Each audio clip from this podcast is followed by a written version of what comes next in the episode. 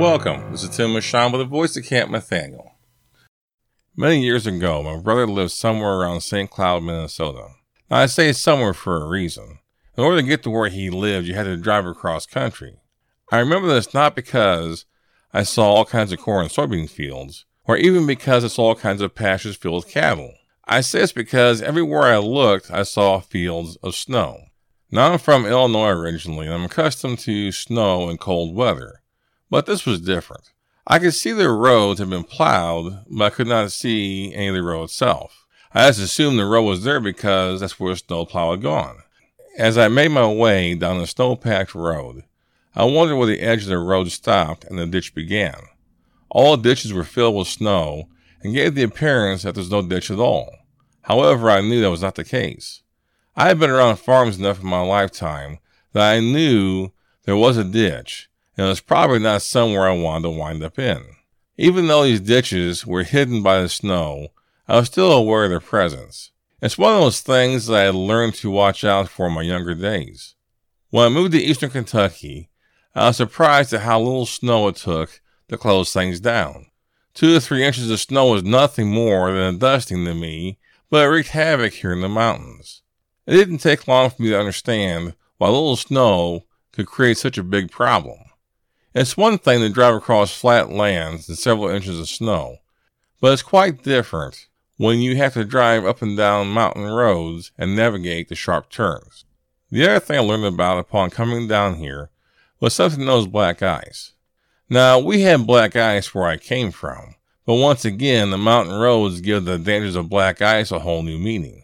I find it funny how the ditches that were lying beneath the snow were a concern, but I never felt them to be a threat.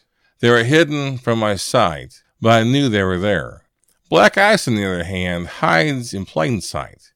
You know it might be there, but because it's invisible, it tricks you into thinking that it's not.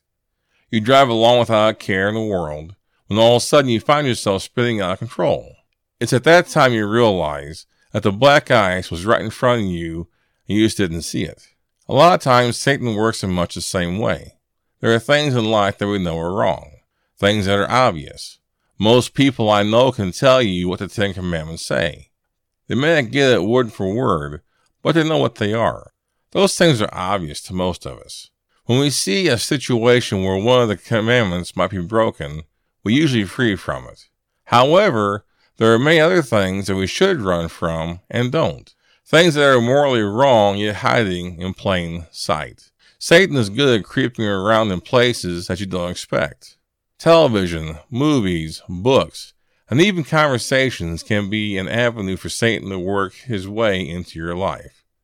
Something as simple as listening to an off color joke can set a train of thought in motion that Satan can use to burrow his way into your life. Flipping through the pages of a magazine that relates to your favorite hobby can be laced with questionable ads and maybe a seemingly innocent commercial may have subtle hints about a behavioral pattern that goes against Scripture. There's a trend in children's programming that seems to teach that it's okay to do what you want to do in life, regardless of what others have to say. As long as you're happy, that's all that counts. It's funny, we look back at the Garden of Eden and we laugh at Eve for being deceived. We laugh at Adam for listening to his wife instead of God. After all, Adam knew what God expected. God told him directly. But are we any smarter than they were?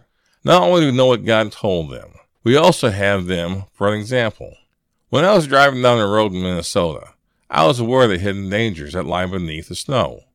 As I drive through the mountains of eastern Kentucky, I'm aware of the danger of black ice. Even though it is seemingly invisible, I am aware of its presence, so I need to drive accordingly.